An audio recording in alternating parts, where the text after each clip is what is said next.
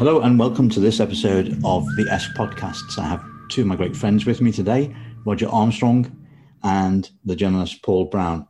We're hoping to spend the next hour looking back on, on the season, and I think we're going to start with the um, with the notion that the club has made progress or not. Uh, Denise Barrett Baxendale over the weekend wrote to all, all supporters, actually on Saturday before before Sunday's game, and said that clear progress had been made. So I think that's probably a decent place to start. Um, good afternoon to both of you. Hello. Good afternoon, Paul. Right, who wants to start? Roger, do you? Um, your opening. I knew you'd come to me first. I your opening thoughts on uh, clear progress.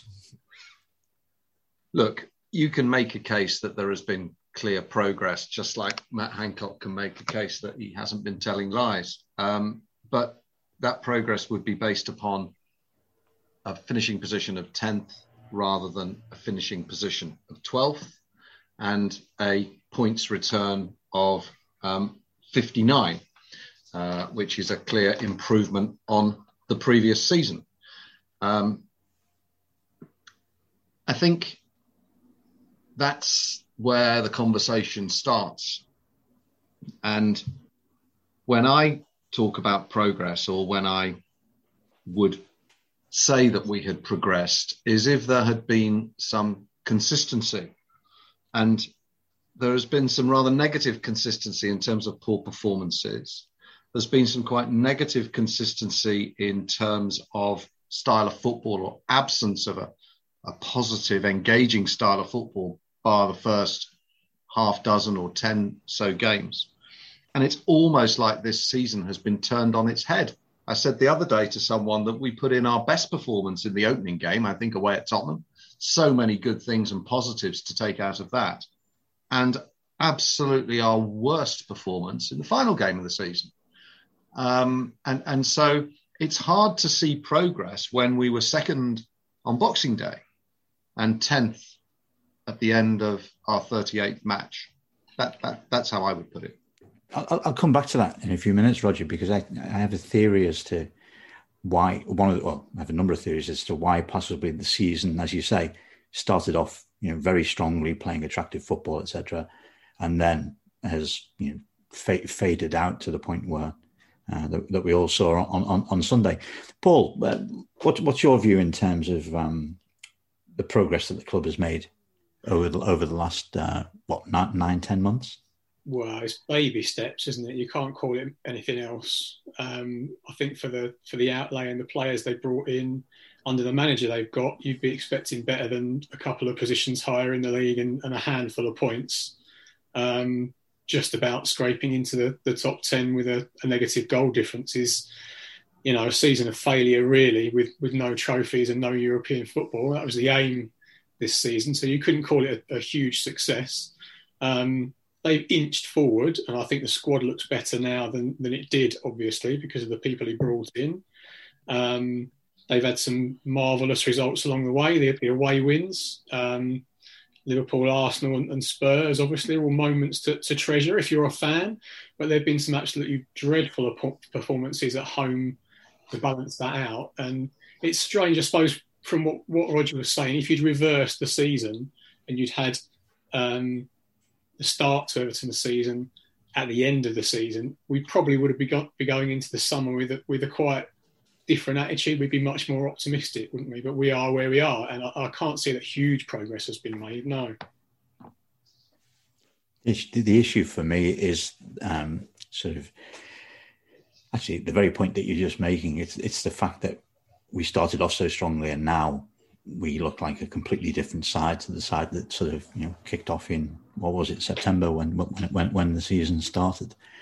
Um, progress to me means uh, actually, well, it means it means a number a number of things. But one of the, one of the things surely about whether we've progressed or not is what what were the objectives at the beginning of the season, and have we either met those objectives, or have we indeed Um, outperform those objectives? And I think that's actually how you, how you define uh, progress, in terms of what were the objectives of the season, and then how did we how did we come up against those objectives. And it's it, it's clear to me, almost on every every metric, that you uh, that we have fallen short of um, any ideas that we might have had at the beginning of the season. Yeah, I think that's fair. I mean, they, they obviously were aiming for higher in the league. They were aiming for much better performances than they've got, and they, they wanted more out of, out of the players they signed. Um, I keep hearing people excusing Ancelotti by saying that the squad's not good enough, but that would be that would have been more of a valid argument when he had us on, on the, the cusp of the top six, and we were comparing squads with the likes of Leicester and West Ham. But Everton finished below Leeds in the table. They've only just been promoted, and you can't rationally claim that, that Leeds have a, a more talented squad than than Everton's. It's just been it's just they have a, a team that's been coached into a better, more coherent unit with a defined style of play and and better ideas, and they have players who, who believe in um, what the coach is trying to do. I'm, I'm not sure Everton could say the same at the moment, really. So you can't really excuse the manager from all blame here. Um, he's the one behind the wheel, and he's the one who has to take some of the responsibility. So I think obviously um, Everton need need upgrades in several areas, and they were um, hamstrung by injury at, at key times. I mean, the start we had all relied on um, a number of very big players performing exceptionally well, but breaking down very quickly. Now, the, the problem we have there, though, is that Everton knew when they signed people like James and, and Allen that their bodies might not be up to the strain of a full Premier League season, and they still took the risk and signed them at the age and level of fitness they were at. So that they, again, only really have themselves to blame for that. And that those are both signings that, while they've made the club much better and stronger in the, in the positions they play in, were ultimately ones that Ancelotti pushed for. Have they been the, the, the success he hoped? Probably not, because they just haven't been out there enough fully fit. When you talk about the squad being better, Paul, I mean, there's this debate that goes on between, you know, first eleven, how many players we are shy of a first eleven, and how many players we are shy of a twenty-four, twenty-five-man squad. Do you do you genuinely, genuinely think that the squad that we end with is better than the one we started with? This season? Yeah, because what I'm talking about here is depth, because beyond... Beyond the first eleven, as we've seen with some of these absurd benches with two and three keepers on and, and injured Seamus Coleman on the bench, there is there is literally no depth. The squad is, you know, has the depth of a puddle in a desert. Um, well, I think you have to compare it to what you had before, don't you, if you're, if you're comparing um, squads, really, because last season he, he finished twelfth and he's added James, Allen, Decoré and, and Godfrey, who have all improved his team markedly. Okay, but but but also Theo Walcott was a squad player, and Moise Keane was a squad player, and and and they've disappeared. Um, so so it's not it's not just that I, I, I appreciate and agree that Allen has made a difference and that Decoré has made a difference, and both were a little unlucky with injury, but both are in their late twenties. You may expect them now to be getting injured a little more. James is a game changer. He's a, he's an absolutely fantastic footballer, but he's coming to the twilight of his career and has some fitness issues of his own. So they themselves, we can't expect those three to produce thirty-eight games a season. Godfrey, unqualified success. But in terms of options, in terms of options from the bench, you know, we just haven't had any. And and and in games of football where you're up against it, you know, what is it? Seven points we've got from losing positions, which is the lowest in the league. We just have either nick a goal and cling on for, for, for grim death. Uh, and once we concede, once we go behind, that's it. Yeah, I wouldn't argue with any of that. All I'm saying is that the four players they brought in have all improved the, the team. So on, on paper, that squad is stronger than it was last season. The, the players you talk about who aren't there anymore were literally not contributing to anything at Everton. I, I can't really point to anything that Moise Keane or Theo Walcott did that improved the squad. Really, can you? I mean, I, I wouldn't call either of those two good options off the bench or better options than Ancelotti has now, really. I, I think Theo Walcott's a better option off the bench than Josh King. And and tell me tell me who we've replaced Moise Keane with, because there's no one. No, well, I mean, King was supposed to be the one who, who replaced Keane, wasn't he, in, in a way, as as backup for as a backup striker behind Richarlison. But, you know, I, I still feel if you make four good signings to a team that finished in, in one position, you'd be expected to improve it beyond two places higher in the table, really. No, I wouldn't argue with that. I think I, I think so. I mean, the, the, Paul, the, the, the point about um, uh, you know the season and looking across the season, whether it's upside down, we started well and finished badly. It's just that whenever we sort of saw an opportunity and whenever games really mattered because we got ourselves in a position to capitalise on some good results, you know, some of those home fixtures that we lost. Um, you know, you look at how teams like Liverpool and Arsenal, how strongly they finished the season, both of them with five wins on the spin, how strongly Leeds finished the season, four wins out of five. And, and we just went out with an absolute whimper. We put ourselves in a really, really strong position. And, and even given a lot of those home defeats, if we'd have managed to beat um, Sheffield United and if we'd have managed to beat Aston Villa, we'd have been in Europa League football, even with all the other ridiculous errors. And, and we just couldn't seem to get ourselves up when it really, really mattered. And that's not a sign of progress in my book. No, you know, I, I, I agree with that, really. I think when you look at, if you take the manager, for instance, and you think what makes a good manager, there's probably three or four things you you um, evaluate them for, right? You, you say, does he improve his players? Yep. Well, if you look at, look at Carlo with Everton, it's a yes and no on, on certain people, isn't it, really? Dominic Calvert-Lewin obviously has taken massive strides under Ancelotti, and that is firmly down to him, I would say. Um, Michael Keane has improved massively as a footballer under Carlo Ancelotti as well, although the last few games of the season he's uh-huh. regressed again. So yeah. whether you put him firmly in that camp, I don't know. Tom Davies took strides this season. Yes, he did. He even, he even at times managed to get a tune out of Gylfi Sigurdsson, who, who ended the season with more goals and assists than James, which is, I don't think anyone probably saw happening when they signed um, when they signed him this summer. Mm-hmm. Um, there are other players in the squad who've got markedly worse. I can't remember Mason Holgate having a worse season than this. And, and no. I think he was Everton's best defender for a while under Ancelotti. So there are question marks to, to ask there. But some of these things are down to the changes that Carlo made to the system and, and the formation and, and whether the players are totally suited to it and whether they enjoy playing it, I guess. Um, but that's only one small point of it, one small part of it. You also say, does... Does the manager inspire his players? Well, I think most people would say there have been too many times this season when Everton have started a game really flat and with completely yeah. the wrong attitude. You think back to Pickford's comment after the, um, I think it was after the Sheffield United game, wasn't it? When he, he yes, said it was. They beat us on attitude, even though they've just been relegated, and that sort of sums up, you know, quite quite how pathetic some of those performances were at the end of the season. Um, And yet at the same time, you'll hear people at Everton saying, look, this is the first time we've had the belief to go to places like Liverpool, Spurs and Arsenal and really think we're going to win and pull off those those victories. So, again, it's it's hit and miss. He's had some he's had some hits and he's had a lot of misses too. Also, you would say, does a manager make shrewd signings? Well, as we touched on before, I would say all, all of the four that, that came in were all shrewd signings and all improved the team, but they came with various levels of risk and Ancelotti probably pushed the club into risking um, more than Marcel Brands would have liked, bringing in people like Allen and James. Now, both good players. How much you can rely on them over a season, I don't know. Could, can we rely on, on James to be the focal point, the creator, over a whole season for Everton next season? I would argue that his body probably isn't going to give us that. So can you build a team around him, or do you have to start looking at, at different in, in, in different areas, you know?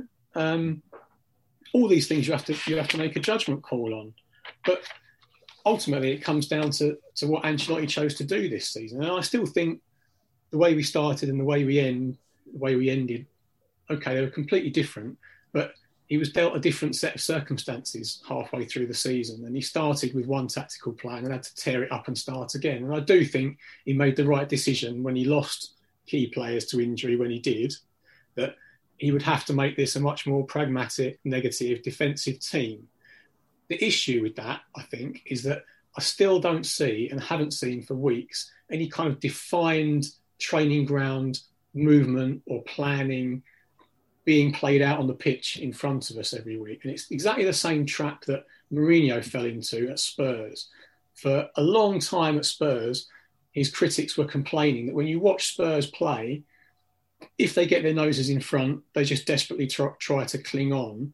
But there is no, even if they're they're looking for another goal, there is no kind of um, attacking game plan. You can't see a defined set of movement from the players. You can't see third man runs or something that's been worked on for hours on the training ground. And you can say, oh, they've learnt that. That's that's telepathic. They know what they're doing there. I think Ancelotti's fallen into the same trap there. What, for whatever reason, there might be different reasons for it. Um, but even when...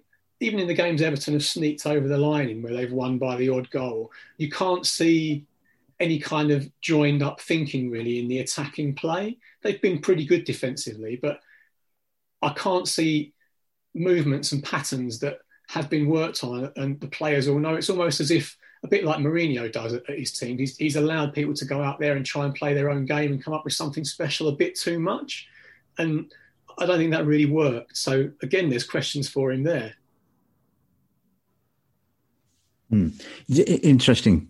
Just listening to some of the things that you you you've both said, but in particular, Paul, if and I, I accept your argument that the squad is stronger um, through through the the acquisitions in the late part of last summer. Um, but if the squad is is stronger, uh, if we have and we've had a better manager than we had previously for a whole season. Um, It almost makes the situation in terms of the the amount of progress.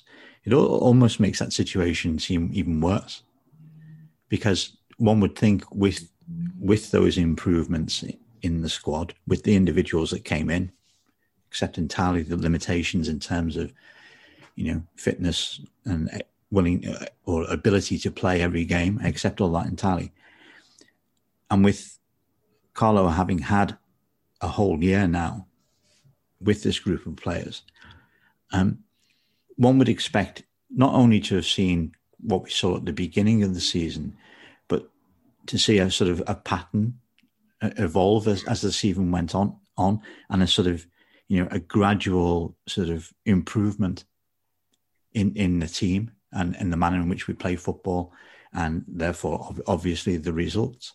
And actually what we've seen is, is the reverse of that.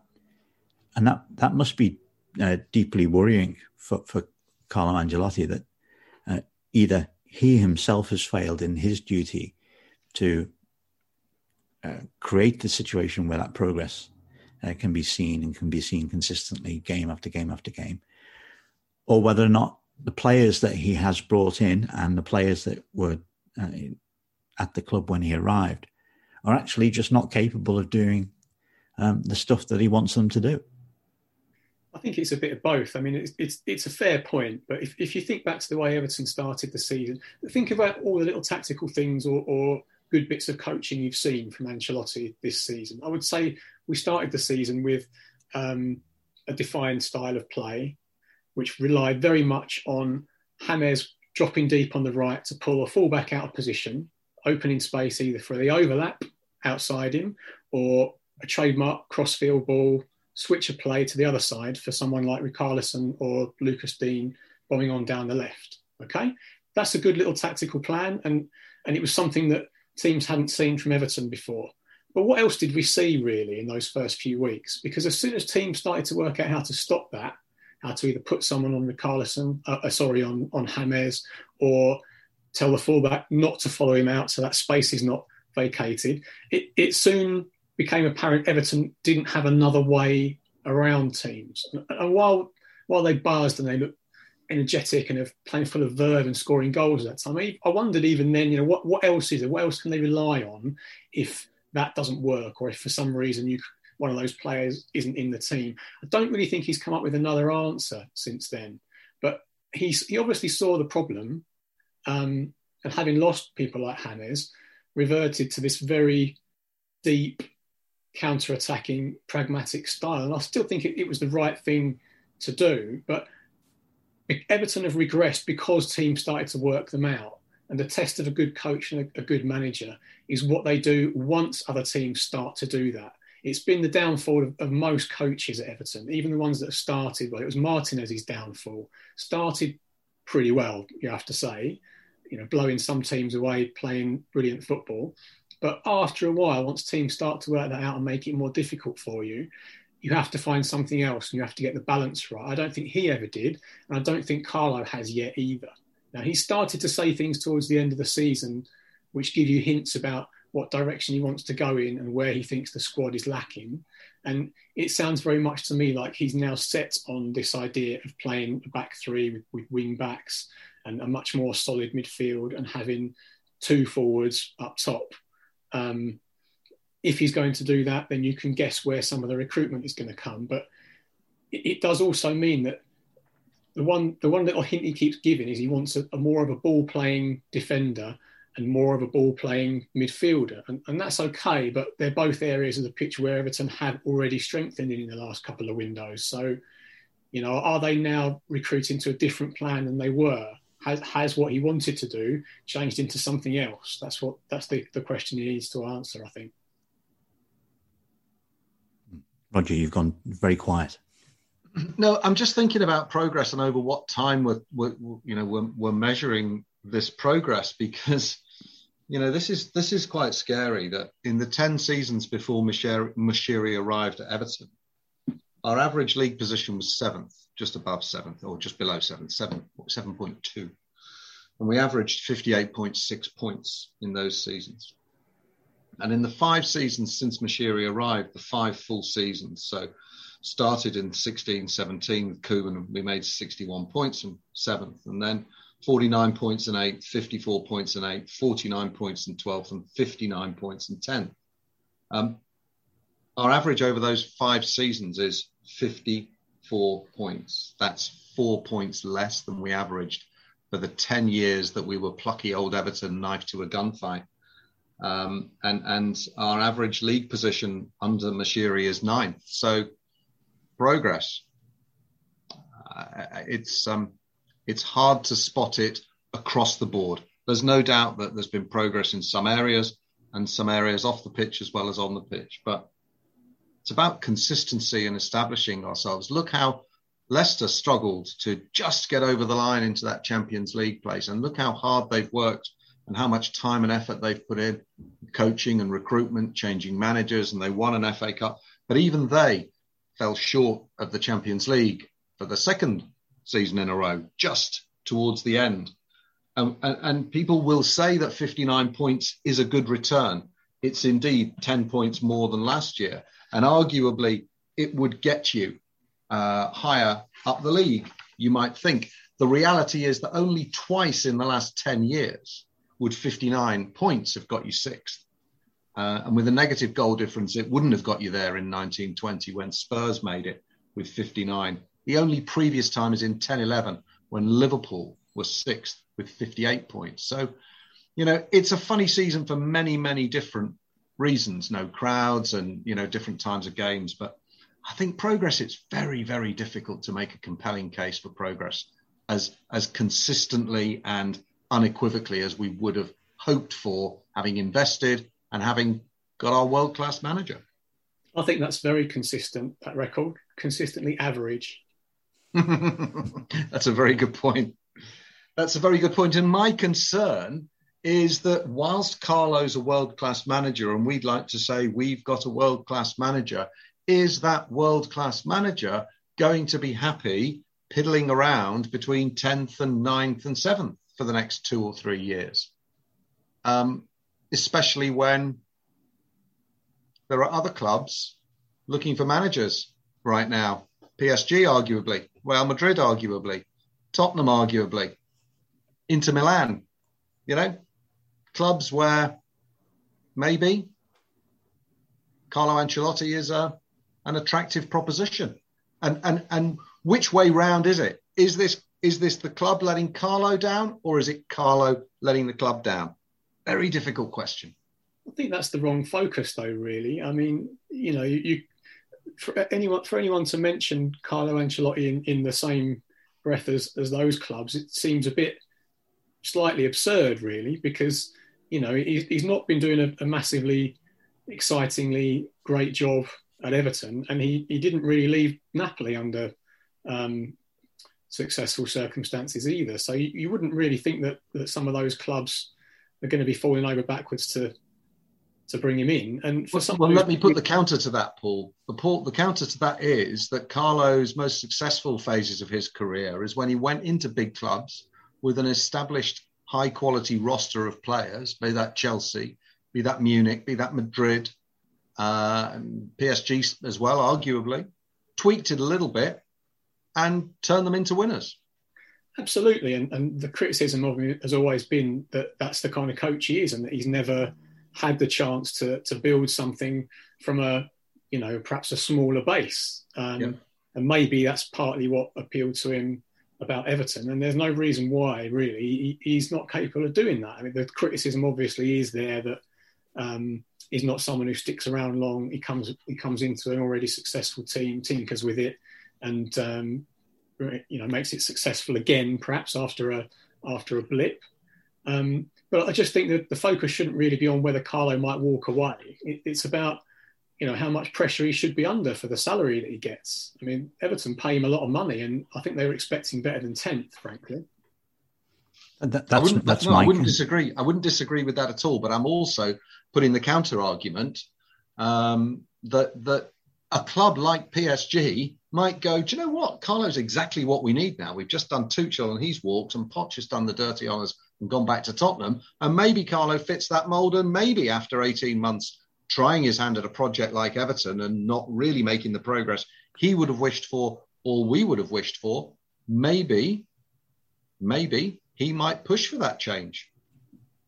It's, it's possible a, a bigger club might might think that way. I don't. I, I can't see P S G doing it. I think he was wasn't he the only the only manager, the only other manager who didn't win the league for them when he went there. I think he was. Um, I just I, I can't see there's a club out there at the moment who's desperate to get Ancelotti in. That's that's where I am. The, the, the worrying thing for me with with Carlo is that uh, first of all, the club actually thinks he's made progress.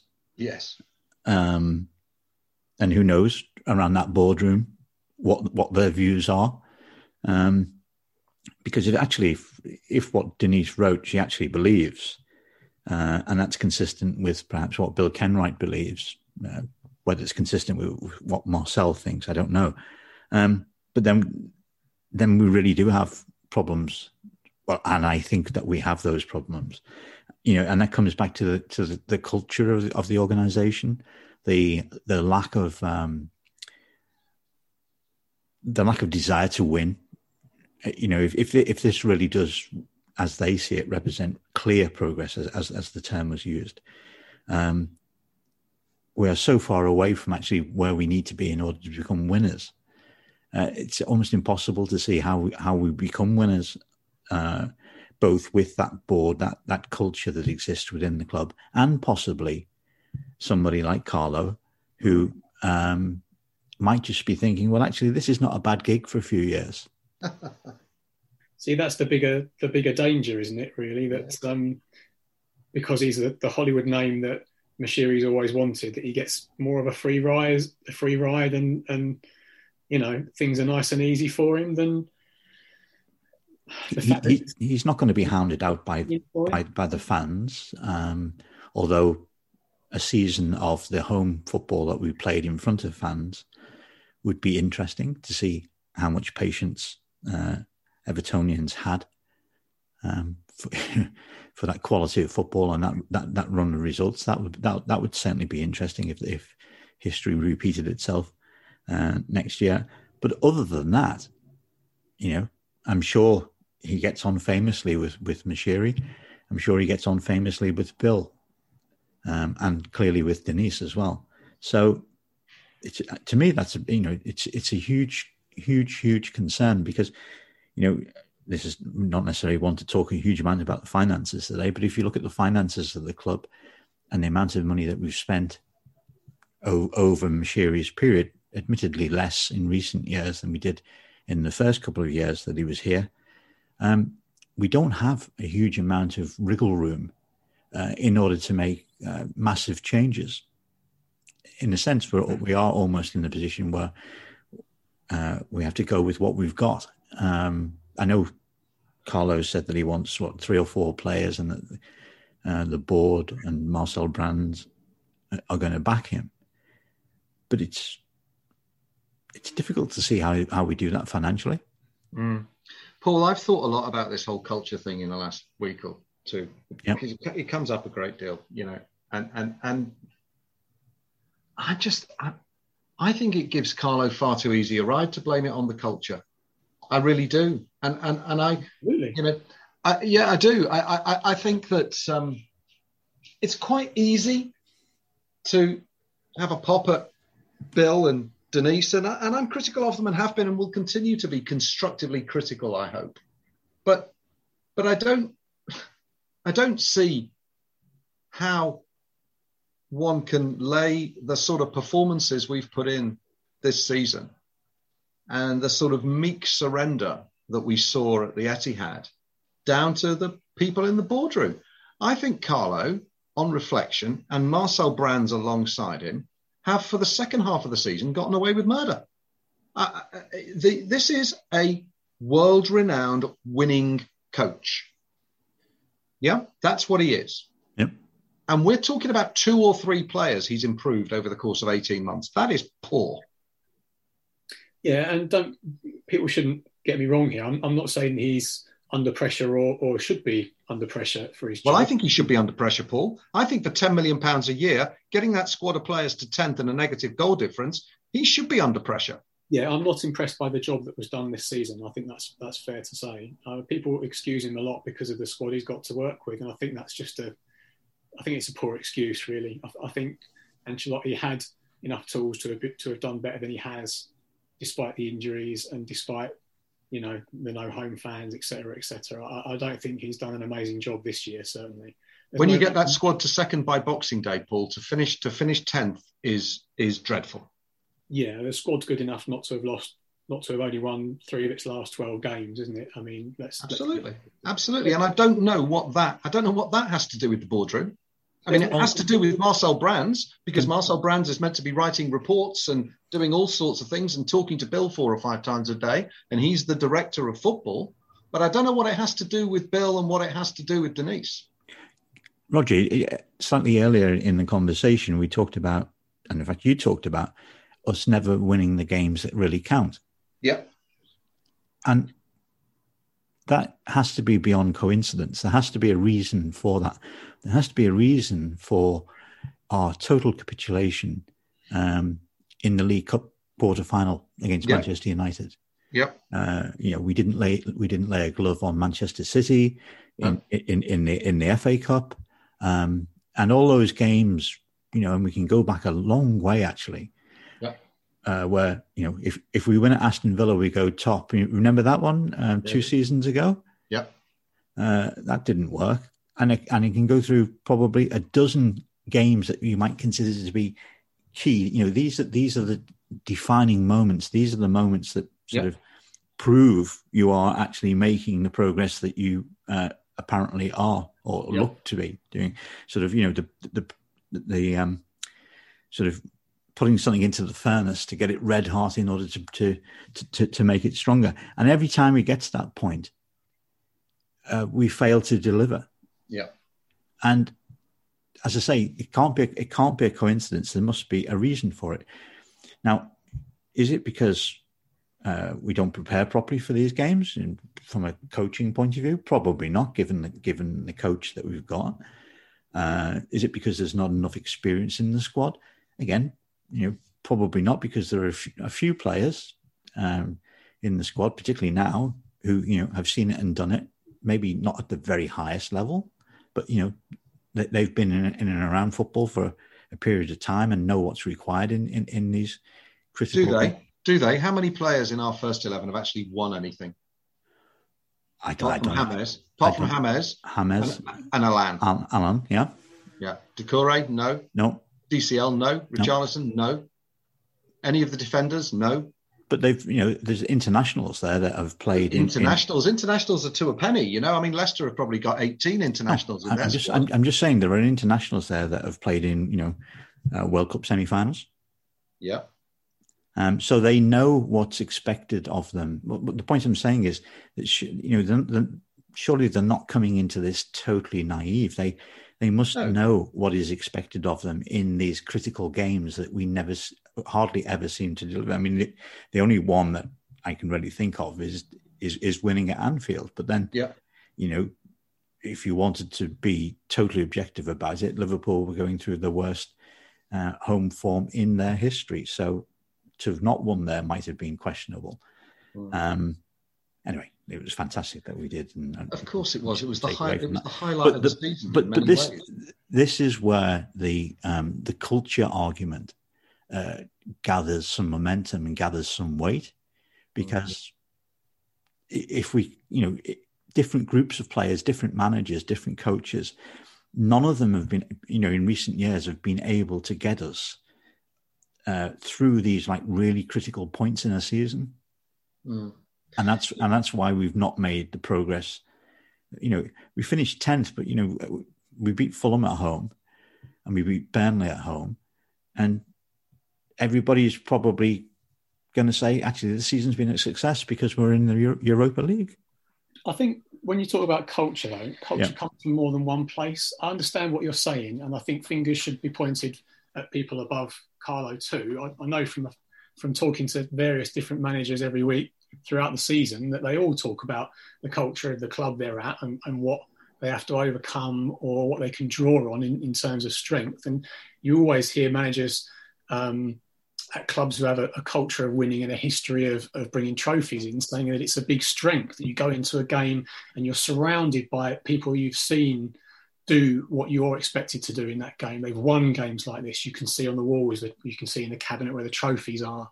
Um, Whereas if you're at a, at a different kind of club which hasn't had that sort of success in the last few years, the narrative around you is different and you're suddenly bombarded by stats of failure. You know, this this club hasn't been in semi-finals for X amount of years, or this club hasn't won here in X amount of years. And, and that can be, that kind of narrative can have an effect on the players. But you have to say this is a board that ultimately brought in the Hollywood manager that um, the, that, the, that the owner wanted, and someone with a huge track record of winning, who comes from a culture of winning, and it's his job to try and bring that to the club.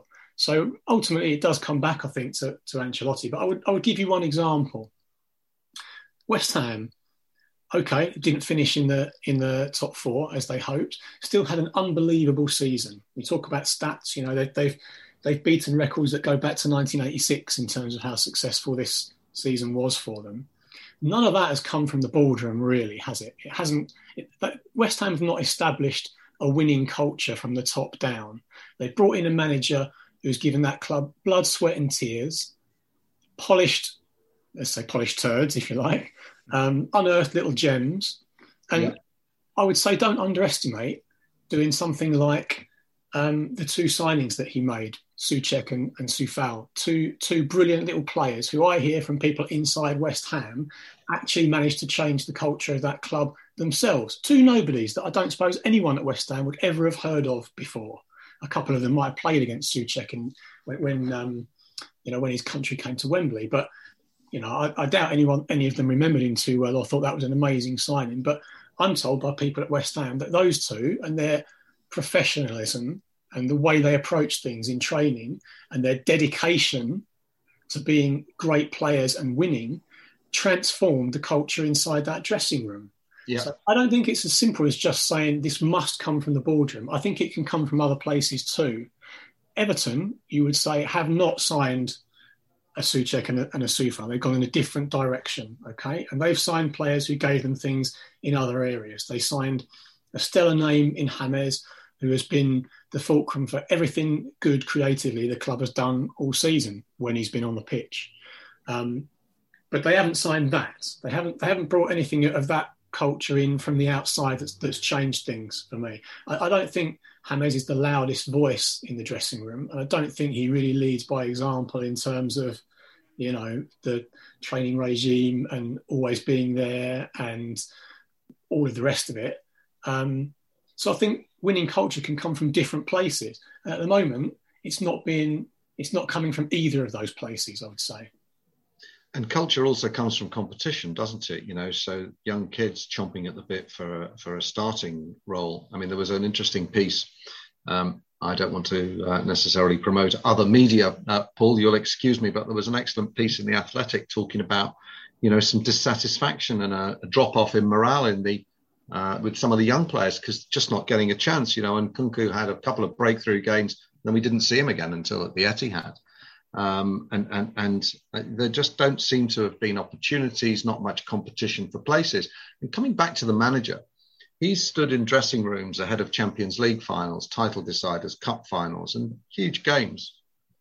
And you would like to think that he could stand up in front of eleven, sixteen professionals when we're about to play Fulham or Burnley at home, or even Sheffield United, having already lost the first two of those named, and actually inspire them to go out and um, perform, um, as well as having them tactically prepared. And I think sometimes we've been tactically very ill prepared. Just look at our kickoffs. They are pathetic, truly pathetic. And look at the defending against Manchester City, stationary, cone impersonating, two-metre rule defending, truly pathetic. Michael Keane dribbling the ball to the halfway line. Who on earth has told him to do that? Ben Godfrey shooting um, in the penultimate game. I think that was, was that Wolves or the Sheffield United game where he took that shot that went over the Gladys Street stand. Um, so you can't, you know, you can't say that, that, that Carlo can escape responsibility. If he can't motivate those players, then get different players.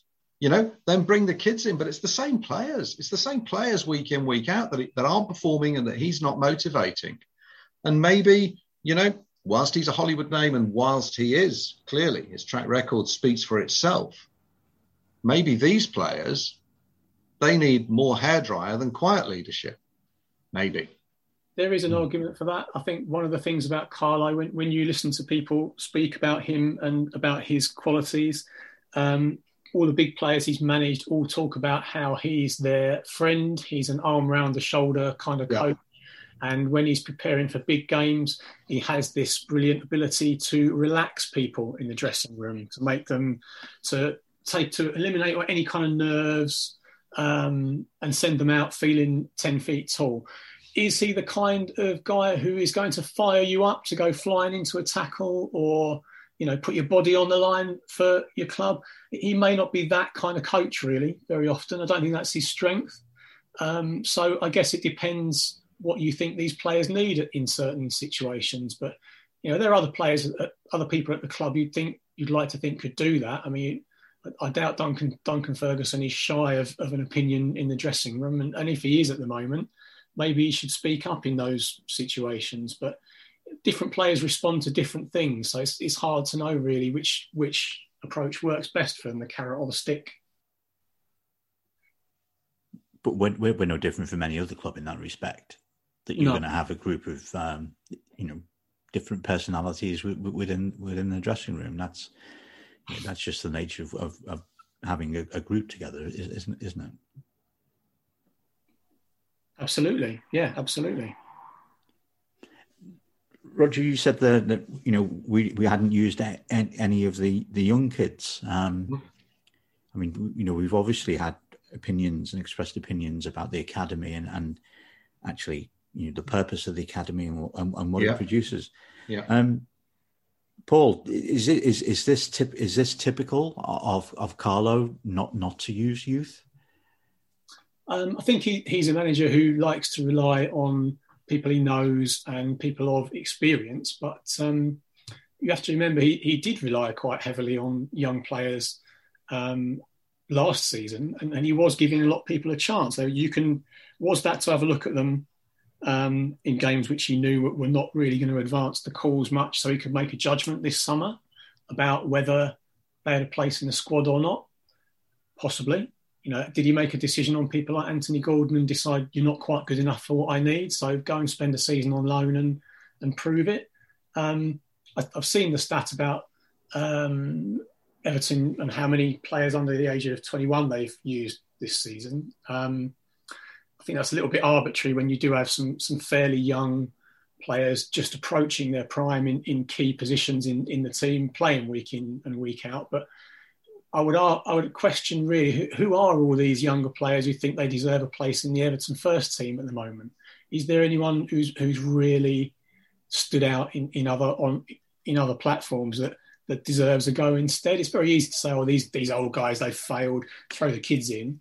But which kids are we talking about, really? Does the academy have a, a, a recent track record of producing people good enough to slot into those positions? I would argue, really, it probably hasn't. Um, mm. There are two or three exceptions to that, but as an overall rule, who who are the, the, the names in the frame who you really think could come in and, and, and do a job in the first team? I can't think of many. Mm. Yeah, I think it just... It, It, it kind of riles a little bit when relegated Sheffield United rock up with an untried seventeen-year-old and he scores the winner.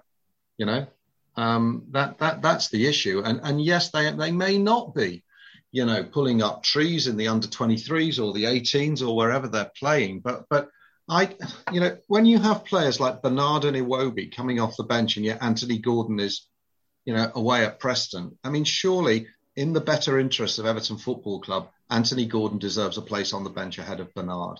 And surely, you know, Broadhead could have had a few minutes. Um, Ellis Sims seems to have prospered at, at Blackpool. What will happen? I'm hearing people say, oh, next season he'll get a loan to a championship team. Well, I mean, he's never going to learn if he doesn't get thrown on for twenty minutes here, twenty minutes there. If he doesn't get an opportunity, kids take opportunities, whether it's, you know, Michael Owen at a tender age or Wayne Rooney at sixteen. If they if they take an opportunity, you know, why not give it to them if the if there is mediocrity? And that's what it is, Paul. That's what you've said. You know, we've been consistently mediocre, not in danger of relegation and ultimately not troubling the scorers for European positions. Then use the few remaining games that we have to develop and see. Uh, because Bernard has had more chances than I've had hot dinners and Iwobi has had far too many. Uh, and I cannot, you know, it is... Everything that was wrong with that squad, everything that was wrong with it was on display in the final game of the season. And you asked about progress, Paul, Paul Esk, as opposed to Paul Brown, you asked about progress. The fact that away to Manchester City at five nil down, we are bringing on Bernard and Alex Iwobi, I would make a strong case that that does not represent progress. Yeah. I, I have a, a little theory about what, why he didn't use the, the the the young players. I accept entirely, Paul, your argument that perhaps there weren't any really to use that were of sufficiently high standard. Um, I think I think Ancelotti was entirely pragmatic throughout throughout the season, um, and he did things that he thought. I, I think he's I think he's probably big into risk management, so he does things that he perceives as being Uh, the lowest risk possible.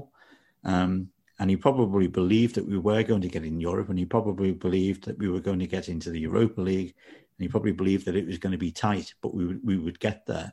Yeah. And as a result of that, he didn't feel at any time as if he could sort of loosen the shackles. So either by bringing other players in, if indeed there were any players to be brought in, or indeed in terms of the style of play. So the the fact that we didn't have like a, you know, a, a different style from the way that we set up a, a, away from home, I think was actually just an example of, of his pragmatism, or, or at least I, I hope that was an example of his pragma, pragmatism in the sense that he has got more cards to play. He has got more uh, different, different ways of playing, but he just felt that for this season in particular, the most important thing actually was qualifying for Europe, and it didn't really matter how we did it and who we did it with, as long as we did it.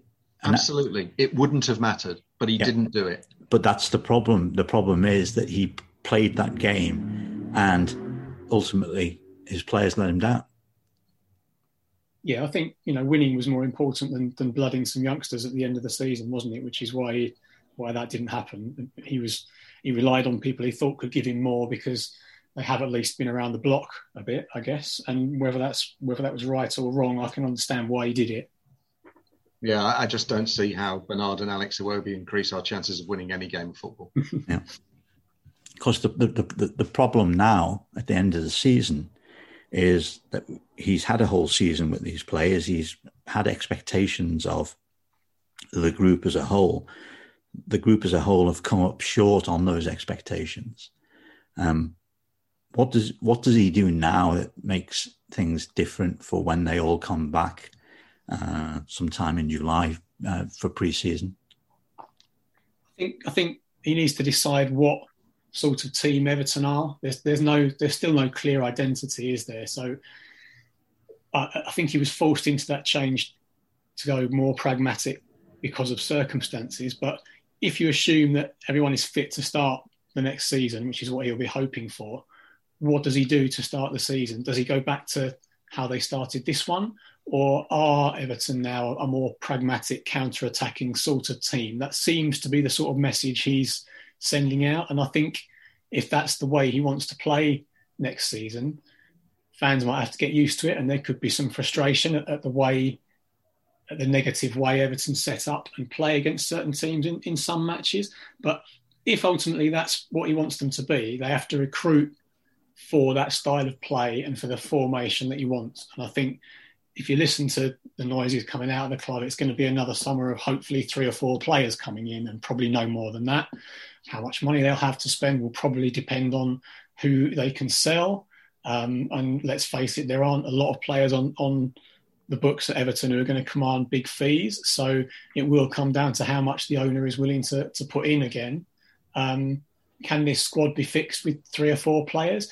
I think that depends who, what kind of player they go for. Um, I know the sort of positions they're, they're looking at and the sort of fees that the players I'm sure they would like might command. Um, but if they can't afford those kind of players, then it's up to Marcel Brands to find the ones slightly further down the list, dotted around Europe, who might be the little gem who can come in and, and, and change things. But, you know, that there's no guarantee that that kind of player comes in straight away, hits the ground running and transforms the team. So where do they go? It's a difficult one.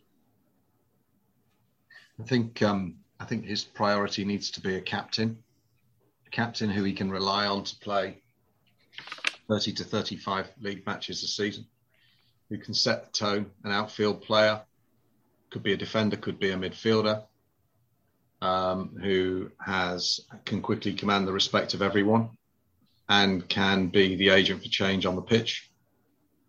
I think I fear, I, I fear you're correct, uh, Paul Brown, when you say that he favours a back three, and a back three with two wing backs and two holding midfielders arguably then only leaves you with three or four attacking players on the pitch, which could make us quite a difficult watch. I think we need, I think we need seven, eight, nine players, um, four or five. Yeah, five. Maybe that's what we get. But outgoings are crucial. Outgoings to me have been more crucial in every window than incomings, and we just haven't got enough people off the books. You know, I read in the press that so-and-so is prepared to listen to offers for, I wish I saw Everton prepared to listen to offers for Gylfi Sigurdsson and Andre Gomez and Alex Iwobi and Bernard and da-da-da-da-da. I never see that. Uh, I, I read that we're in for Wilf Sahar. I mean, God, we should have had him two years ago for the love. I mean, he's he's a great player. Winger, pace, talented, beats a man. Absolutely marvellous. Bit too late to be signing Wilf Sahar now. We need talent, we need pace, we need belief, we need youth, we need leadership. I think we need, I think we need five players for our starting eleven, uh, and and I think we need another three or four to strengthen the squad, and that means getting six or seven players out the door, and that's going to be a challenge. If you talk to agents, it's, it's no secret um, that Everton certainly would listen to offers for a large number of players in their squad. So yeah, yeah, sure, but the, the wages are going to be tough, aren't they? And maybe yeah. maybe Moshiri's money is better spent, um, you know, making a contribution towards the players' wages at the new club simply to get them out the door, uh, yeah. and to create space and capacity in the squad and competition, competition for places. You know, right now we've got D C L and Richarlison as our strikers. that's that's just a joke. That has to be a joke to compete in a Premier League with those two, just those two. Well, you might be doing Calvert-Lewin a, a bit of a disservice there. No, no, no. I think he's a great player. No, no, I, I'm a fan. I'm a, I'm a total convert. But but if you're going to compete in a Premier League season at the start of next season, just that, D C L yeah. and Richarlison, yeah, it's it's asking for disaster. You know, Harry Kane, he gets injured, Spurs fall apart. Same thing would happen with us if there was no D C L. And I'm not convinced Richarlison will be with us next season. I'm kind of ambivalent whether he is or he isn't. I feel sympathetic for him, but again, he doesn't do himself many favours, and he is a saleable asset. So seventy, eighty million, probably you cash in on him. I'm scared that D C L might go too. Um, and, and then, you know, I could see us raising two hundred million in outgoing, selling players that are going to be really tough to replace. So I would be very surprised if, if anyone wants to pay more than seventy million for Richarlison after the season he's had, really. I think true, true, Paul, yeah, yeah. I think, I think in many ways, despite the, the fact he hasn't scored as many goals as, as Everton would have hoped, um, they still stand or fall on, on whether he's in form or not, unfortunately. Yeah. That, that's a problem for the club, not just because he doesn't score enough goals for whatever reason, but because perhaps his position is a little bit too secure and, and he knows it. Um, mm. I would like to think that that King came in to try and put pressure on Richarlison for his play. It didn't happen because he was he didn't get any starts ahead of him. Richarlison never came out of the team for him. I think, you know, whatever Carlo thought of him in training, I would like to have seen that happen at least once, I guess for the reasons we just spoke about. He decided he couldn't risk it because he needed his best players on the pitch all the time. But I think Everton definitely need another forward with pace who scores goals, can play in more than one position and genuinely put pressure on Richarlison if he's staying. Um, but from the way Carlo's talking, he seems to want um, a deep-lying, ball-playing midfielder to come in. That, that's what I'm... Tell me who fits well, that bill. Not not necessarily that we'd get, but give me a kind of player then. Well, two give me players, a name. Two players who transform the team straight away in that in that mould, but might be out of reach for Everton, might yeah. not. The first two examples I can think of who already play in the Premier League, Calvin Phillips at Leeds, yeah, Ruben Neves at Wolves. Hmm. Um, what, both young enough, both approaching or in their primes. Um, we all know about Calvin Phillips. He absolutely ran the show against Everton in the first game played this season. England player, he's going to play at the Euros. I think his range of passing, his discipline, Um, the way he can run a game is, is absolutely exceptional. How much they, how much he would cost, I, I, I don't know. I mean, I, he's the jewel in the crown for them, so it makes no absolutely no sense for Leeds to even entertain bids. Yeah. But that is clearly the style of of player that Carlo's talking about, I think. And would, Neves, would you want to come across? Sorry to come across you, Paul. Would you want to come across, come across the Pennines? Yeah, I don't know. I mean, going it, from Leeds to to Everton is. The Bielsa factor is, is going to be a factor, isn't yeah. it? Players who play for him obviously love playing for that coach. Would he be? Would he expect that a club like Everton could match his ambitions? I mean, obviously Leeds finished above Everton this year, only on um, goal difference. Would he think he has more chance of winning trophies over the long term with Everton? I, I would say probably would, um, just because the budget there is going to be different and the ambition seems to be a little higher. Um, But that, that, whether he would be interested in that or not, I couldn't say. Neves, though, I think he's twenty-four. He led Wolves in tackles, interceptions and shots this season. Again, yep. a range of passing that the team lacks. Loves a diagonal ball, which is exactly what Carlo wants from the player in, in that position. I, I just think if there's one position that he thinks is going to change this team the most, it's not another right-back. It's not a pacey forward who scores goals. It's not a commanding centre-back. I think he wants someone in that midfield who can stay where he is, but has a great range of passing and can run a game from there. That, that's what he seems to be alluding to at the moment. And you know, how does that differ from Allen then? So not a ball winner, not a box-to-box Decoré. Is it more of a Luka Modric? Is it is it is it more of a Jordan Henderson? Who is it? Yeah, or, or even a, even a Gareth Barry. I, I think that would oh, give yeah, him yeah, good yeah. balance because at the moment, the three midfielders, four midfielders he plays are all very similar. He played mm. three to start the season. He had Allen, Decoré and Gomez in there. Yeah. And when they were all interchanging and swapping positions and doing a bit of everything, it worked. But as a three, they are all a little bit similar. Gomez is the one with the passing vision who likes to go forward yeah. a bit more, but is incredibly erratic at times and makes terrible decisions. And, and very slow. Um, so I think if you play those three, you can't rely on Gomez to be the one sitting and building the play. You have to let the three mingle and go where they will. But if you had one player who is the, the first person they look to to play out from the back, and they don't have it because at times he's played Sigurdsson there or, or Sigurdsson yeah, yeah. further forward mm-hmm. and dropping in when they have goal kicks to be the first receiver. So he doesn't trust people like Allen and Decoré to do that. If you had someone like a Ruben Neves or a Calvin Phillips in there, you mm. could play a Decoré and an Allen either side of them. You could even play a you could even play a diamond with four at the back then and have the two of them as box-to-box players going out, fighting fires, winning the ball, pressing, which I think is also a, the best position for Tom Davies. I don't think Tom Davies likes to sit in front of the back four. I think he likes to get about, you know, be an engine, play one-twos, get forward when he can, slows people down. Um, that could work. Whether they'll find someone like that, I don't know. It, it could cost you forty million or more to bring in someone like that. And then how much of the budget do you have left? It depends who you can sell. So, mm. you know, but, but I, someone... I get the feeling that's the kind of player he wants. He doesn't think Allen is someone who you can build the play through. Um, and the club would obviously argue, look, you bought two midfielders last summer. Why do you want another one? That's the, the big the big sticking point. Are we talking someone like a Milivojevic at Crystal Palace? No, I think he's he's just a, a classic sitter breaker up of play. I don't think right. he's got much passing range or, or vision. I right. think we want someone who, you know, ha- has the range of a Gareth Barry and the legs of a of a Calvin Phillips. You know, Phillips has both. So, you know, it's a disservice to him to mention that in the same mention that player in the same breath, really. But you, you can tell what I mean, can't you? I think that's the profile. Yeah, yeah, yeah. So, so what about Anguissa at Fulham or Bissouma at Brighton? See, I don't think either of those really fit the bill either. I think why not? I think they're um, more kind of box-to-box types with an engine. Okay. I don't think their their passing range is quite the profile either. I think he I think he needs a passer. I think the the defensive side of it, the, the tackling in, and the, all the rest of it is is secondary, because you'd have you'd have players like that either side of this player. So you, you'd want more, as as he had at Milan with, with Pirlo, someone who can build the play. Obviously, they're not going to sign a Pirlo, but someone more in that mould. If you have two box-to-box tackle, all in, all energy players either side of him. Okay. Could, at the moment, watching Everton's midfield the last few weeks, there's no balance because they're all trying to do the same thing. There's no one. If one player drops deep to receive the ball, the other one's not really sure whether to go or, or stick with him. You know, I, I don't see a balance in that midfield. They're all too similar.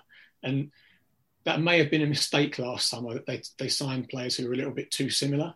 Um, I think they, I think Allen and Decoré both improved the team, but you have to find someone else in that midfield that creates the balance. And he tried it with Gomez and it hasn't worked. So there has to be a replacement for the Gomez type player for me. Interesting. And, and age profile be... is, uh, the age is going to be really crucial, isn't it? You know, Carlo is going to tend to want somebody mid-twenties, even late twenties, proven, as opposed to a younger, early twenties, hungrier, younger player. Well, it, it depends where you look. I mean, both those players I mentioned, Neves, I think, is twenty-four. Yeah. Phillips, you couldn't argue is, is unproven, could you? He's an England regular. No, no, no, no. Those two would be fine. I'm just not sure... That's the sort of profile Carlo wants. I hope you're right, because that we need to lower the average age of this squad. Absolutely. Yeah, absolutely. Um, the other position he's mentioned has been that that dominant centre-back. But I think, again, if he's so worried about Everton building the play and he wants to play with a three, then he's going to need the, that player in, in the middle of the three who can bring the ball out and has a passing range. The way Conte dropped David Luiz in there, that kind of player. Carlo's tried it with Yerry Mina. Um, Yerry Mina does a passable job there in the middle of a three at times. I still think he switches off a bit too much and isn't quick enough to cover when it when it breaks down. And I don't think his passing is good enough to be a dominant enough player in there. But Carlo had, for instance... Koulibaly at, at Napoli, and I'm not saying they're going to suddenly go out and, and try and sign him. He's twenty-nine as well, I believe. Um, but if he's talking about having, you know, a centre-back who can build the play, then that is the kind of person I suspect he's looking for. Mm.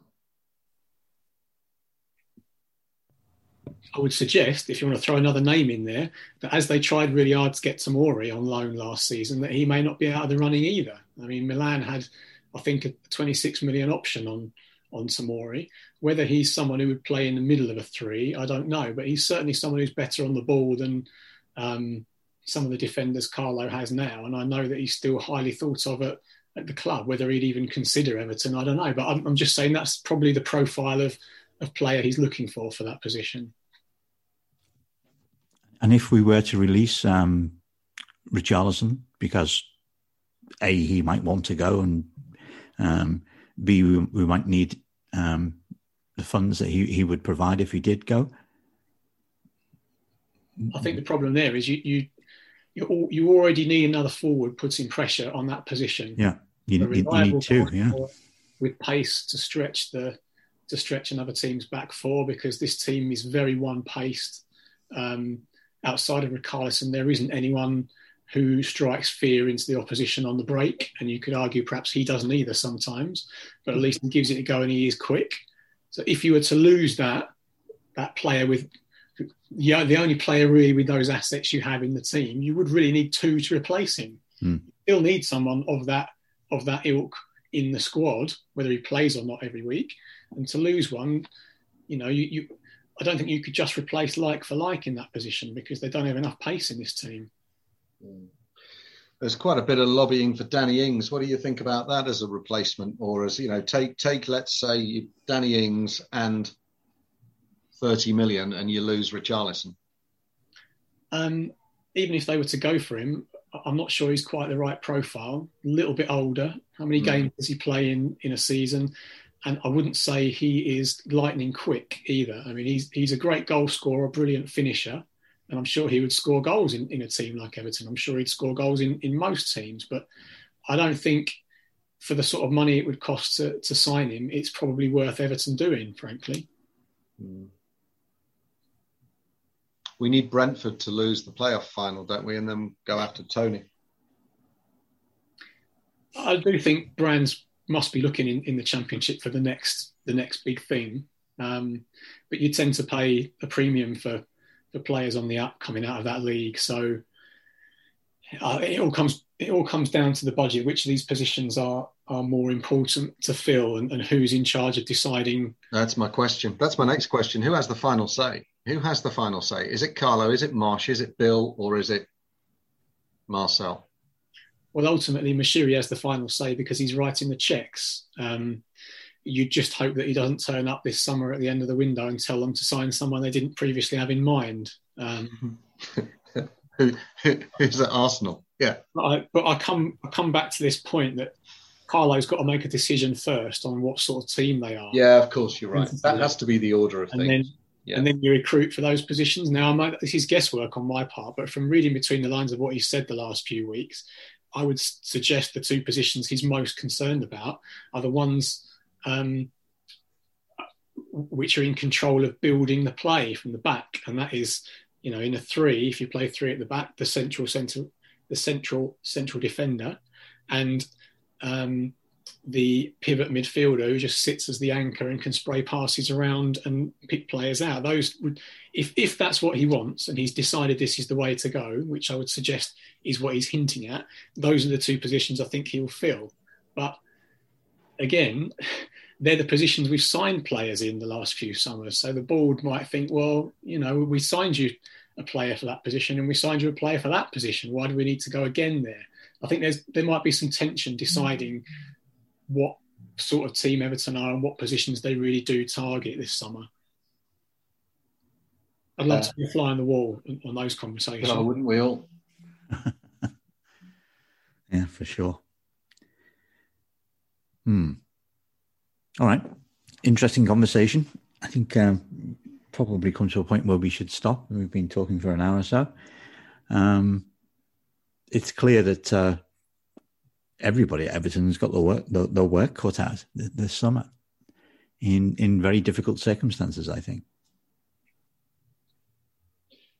Yeah, and we've got a whole plethora of players going out to play international football that may enhance or not their reputations. And actually, we know, don't we, from experience, uh, Paul, that, that, that summers with international tournaments, Euros and Copa America happening, they're the hardest ones to actually get transfers done in. Yeah, yeah. I mean, I, I suspect it's going to be later in in the in in the window where most of the activity takes place. I, I think again, just from a financial point of view, if Everton are going to sign, uh, sell Moise Keane, they'd probably like to do it in June rather than yeah. after June. Yeah, so that it, fall, that it falls into this uh, financial year. Um, but yeah, the bulk of it is going to be done after the tournaments have finished, for sure. I think if Everton can sell Moise Keane, get some money for Bernard, who is clearly up for sale, and because they're already losing several players who are out of contract, who will come off the wage bill, if they could sell one more player added to those two for reasonable fees, I think they'd be reasonably happy in this market.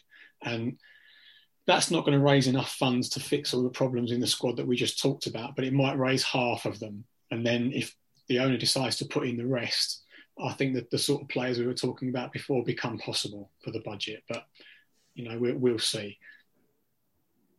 I think this, I mean, this is a conversation for another time, but I think there's a real issue with, uh, except that obviously with some, some players leaving that, you know, we do leave, we do lose some of the wages, but um, just to keep adding to our costs year in, year out is, is just madness really, because it just increases our losses, because until the stadium is built, you know, our income is not going to improve. And I'm pretty sure one of the reasons why they were so keen to get into Europe this year was because of the additional revenue that Europe brings, which clearly now it's not going to. But, you know, the twenty million or so that we would have got even from being in the Europa just through to the end of the group stage, uh, not even had we advanced any further than that, uh, would have would have given a little, a little bit more wriggle room, but we don't have it. No, and, and that's where, you know, you talk about failure, isn't it? Because that's that was the that was the target, and it, it didn't happen. And this is, these are the consequences. Yep, exactly. All right. Well, it's going to be an interesting summer. Are are, are you off to um, well off to the Euros? The, the, most of them are going to be in the U K anyway. Are you uh, you working over the summer, Paul? Yeah, I'll be doing England as part of the um, the team on that, so I, I probably won't be travelling very much in the grand scheme of things. But whether anyone will, will travel too much, I don't know. This this Euros is completely different from a media perspective. It's very hard to get accredited to travel around to the different stadiums, and I think you'll find that, that most media companies basically stay at home, which may not be a bad thing for various reasons, really. Yeah, for sure. All right, thanks for your time. Um, thank you, Roger. Thank you. Pleasure. Do you have one last thing? One last thing. Um, one last thing. I think I think Paul's really hit it when he says that Carlo wants a couple of key players and a couple of key positions to change the style of play and and and, and make us more successful.